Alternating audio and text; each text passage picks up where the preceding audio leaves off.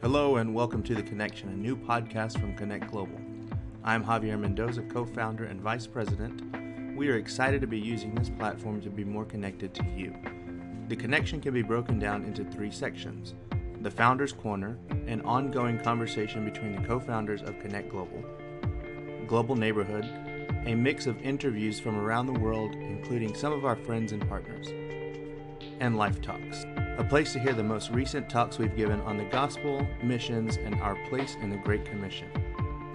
Our sincere hope is that you would favorite, bookmark, or subscribe to our podcast and for you to come back often for all the interviews, conversations, and to join the discussion. Let's get to it.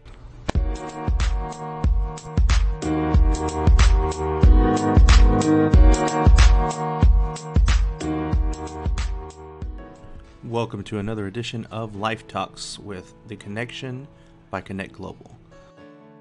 In Genesis 12, 2, he says, I will make you into a great nation, and I will bless you. I will make your name great, and you will be a blessing. I will bless those who bless you, and whoever curses you, I will curse. And all peoples on earth will be blessed through you. During the course of the year, while Javier and Danielle were living in Honduras, they had opportunities for visiting, as I mentioned to you, all kind of different places. And we connected very well with two hospitals that are there in town, where the Cancer uh, Foundation organization is at is in kind of the newer hospital. And so there's an older hospital in town. And by older, I mean it was built back in the day. This thing looks more like a dungeon than a hospital. It's this old red brick building. Uh, it's only open about half the day. They open real early in the morning, about 6 a.m., and they shut the whole thing down by about 2 o'clock. Because in La Ceiba, during the summertime at about 2, they shut off the electricity for the city anyway. And uh, they don't have power in, in, in the entire hospital. And so it's just this, it's not the place you want to be sick. You know, if you're sick, you'd just soon stay at home. You know what I'm saying? So the way it works is all the people come in, they come into this big courtyard and wait for an hour to three hours until they can get in and see the administration, which they're usually waiting inside, you know, another hour, two hours until they can finally get to see a doctor. It's a long, laborious process to find out that they may or may not have what you need to cure your ailment. So Javier was there, and because we went there to look at a water pump and a generator that they had to see if we could do some just something for them to kind of help make the facility a little bit better and the people that they're caring for. And uh, so as he's walking around, I literally was uh, had FaceTimed with him earlier in the day while he was there, and he's showing me on the ground. There's literally just trash and needles, kind of just strewn all over the dirt. I mean, it's, it's really a mess and not a very safe place. And it's a hospital. This is the hospital. This is the this is the poor hospital in town where you can get to if you don't have a lot of money. And so he's getting ready to leave, and he had a buddy with him. Uh, it's a friend of ours there named Jimmy. And uh, Jimmy's bilingual, and Javier's pretty good bilingual. And they're getting ready to leave, and some people start yelling at them, Hey, doctor, doctor, come help us, come help us. And, uh, you know, Javier's a smart guy, but he's not a doctor, you know what I'm saying? So they're like, Hey, you know, come, come help us. And so they're looking, and they're in this courtyard, probably about the size of the, the stage area here. And there's probably about 40 people or so packed in this area waiting to, to get inside. And in the grass, in the dirty area, there's a lady in a full blown seizure. I mean, her body is just tensed up. She's kind of jolting around. She, you know, she's in full convulsion, uh, in a full seizure. So they're kind of freaking out, and the people are just calling, saying, "Hey, come, come! You're the doctor. Come help her. Come do something for her." So they're trying to figure out. So Jimmy gets there. He scoots her away. There's kind of a brick wall there, and they want to bang her head into that. They scoot her away from that. They put a stick in her mouth so she doesn't bite her tongue, and they're just trying to assess the situation. And all the people are just standing around watching. They're just kind of watching the show, you know. And a couple folks are trying to ask for help. Finally, the actual doctor comes out. And so Javi and Jimmy are asking him, What's the deal with this lady? Oh, we know who she is. She was just here. She just saw the doctor a few minutes ago. We understand her situation. In fact, we wrote her a prescription that's in her hand. It's clutched in her hand. So Javier goes and pries her hand open, pulls the prescription out. Okay, this is the medicine she needs. This is what she needs. Yes, this is the medicine that she needs. There was another guy there, a Honduran man, who was also trying to engage and help. He has his little brown bag of medicine. He starts pulling his own medicine out. Well, does she need this? Does she need this? He's kind of showing her, you know, he's got ibuprofen and acetaminophen, you know. Is this what she needs? This what she needs? No, that's not what she needs. He becomes so exasperated in the whole situation, he finally just falls to the ground on his knees and throws his hands in the air and starts praying for this woman. And the doctor is telling Javier, yes, that's the medicine that she needs. That will totally, you know, she'll be set. If she has this medicine, this is a 30 day supply we've written for her. She needs three pills a day for 30 days. She takes that, she won't have any more seizures. But I, Javier is like, great, great, let's get her the medicine. He says, well, she saw the doctor, we wrote her the script. She went to the pharmacy in the hospital, and we don't have any of the medicine that she needs. Well, where do we get the medicine?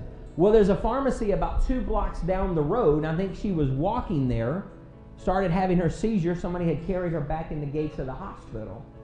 And maybe they'll have it, but it's very expensive. The medicine is very expensive. Okay, that's great. So they might have it two blocks down the road. Yes. Okay, how much is it? Listen, the doctor says it's very expensive. I mean, this is the medicine she needs, but this is going to cost a lot of money. Well, how much? How much? The doctor says, well, it's going to cost $13. So Javier's trying to figure out, okay, three pills a day, 30 days, $13. You know, how much is that? Do we need to call Ambassadors for Christ or, you know, somebody and say, hey, send us some money, you know, or whatever. We need to get this lady some money. He said, no, no, no, it's $13 for the month. It's very expensive. She needed $13 for all of her medicine for the entire month to save her life. Now, Honduras is a poor country, and the 45 people or so that were standing around watching were poor, but they are enough money that we could have taken up a collection in that group and come up with 13 bucks. Javier and Jimmy went down the street. They had the medicine, brought it back to her, gave her a medicine. 15, 20 minutes later, she's sitting up, something to drink, something to eat. She's doing fine. See, the reality is, guys, is that the world around us is, is in full convulsion. You understand this? The world around us is seizing violently. You don't have to go to another country to see this. You know, you just turn on the news and you understand that the world around us is, is just in full traumatic shock. And I know nobody in here's ever been guilty of it, but in some other churches where I've been to, sometimes as Christians, we just kind of stand around and watch what's going on. You know, here in Genesis, God makes this amazing proclamation to Abraham that Paul, the apostle, later in the book of Galatians says this promise that God made to Abraham is the gospel. That's pretty profound. You know, if we took a survey this morning and I said, what is the gospel? Probably most of us would say, you know, if you if you grew up kind of going to church, you guys remember flannel graph? You know, mom used to do the flannel graph stories and everything in Sunday school. You know, the gospel was Jesus Christ, you know? That's the totality of the gospel. Is Jesus died on the cross to save me so I can go to heaven, right? The reality is, is that if we shortchange the gospel only to my salvation, then we have done Jesus and the work that he did on the cross a disservice.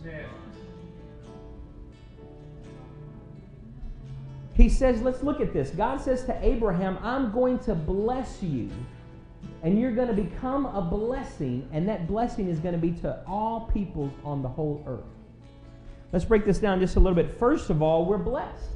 The gospel is not just that Jesus has saved me, but it includes the fact that Jesus has saved me. The reality is, is that I am blessed.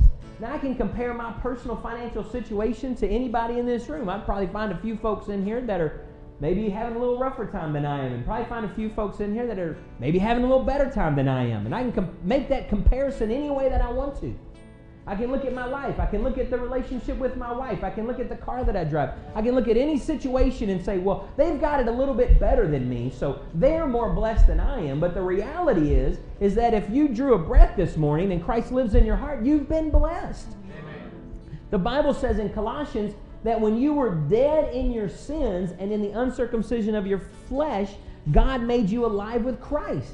He didn't say once you came to church and quit smoking and drinking and got your act together, then you're alive in Christ.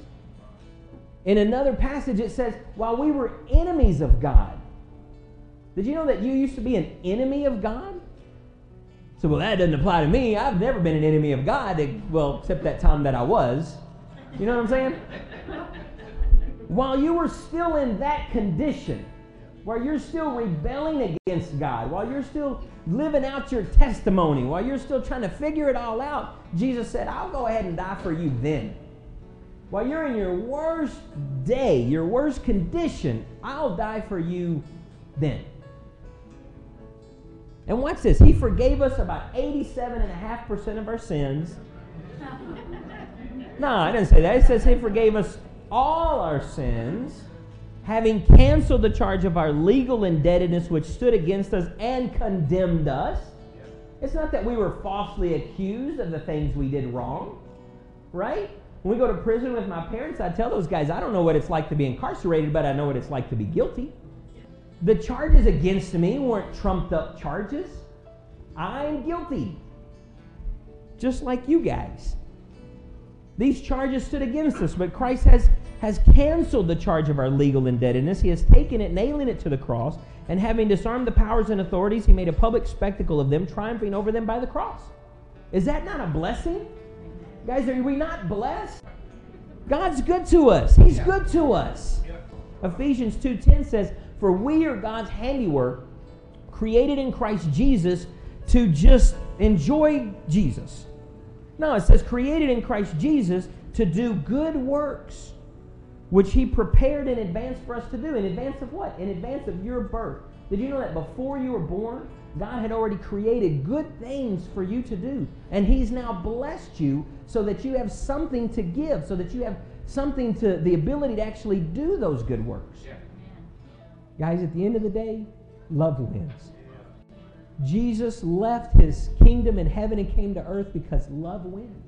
He lived a sinless life because love wins. He died on the cross for my sins and your sins because love wins. He's blessed us with life and, and love and salvation because love wins. He's caused us to become a blessing in other people's life because love wins and he has opened up the doors of this entire world for us to get outside of our comfort zone to reach into the most dangerous corrupt crazy places on the planet guys because love wins the love that's been placed inside of your heart is exactly what is needed for this world. The prescription is in the hand. And the prescription is the kingdom of God, which is represented by each and every single person who would call themselves an ambassador for Christ. Love wins. Let's pray. Father God, I thank you so much for your kindness. God, I thank you that you have indeed blessed us. You have blessed us so abundantly, more than we could measure, more than we could count. And you have literally changed the nature of our being from a, from a thing that was cursed to a thing that was blessed. And God, you have opened up, especially here in America, you have opened up to us the world. Father, forgive us for where we have sometimes just simply looked away, turned away. But Father, this morning we answer the call. We answer the call that you're placing on our lives to go, to get outside of our comfort zone, to get outside of, of the normal things that we know, to get into another culture, into someone else's life, to go. And Father, we answer the call to send. For those who would go on our behalf, God, we will send them and match our commitment to the level of their commitment. Thank you for joining us here on The Connection. We invite you to visit our website at goservechange.com and find out more about the opportunities that we have to go into the world and make a difference.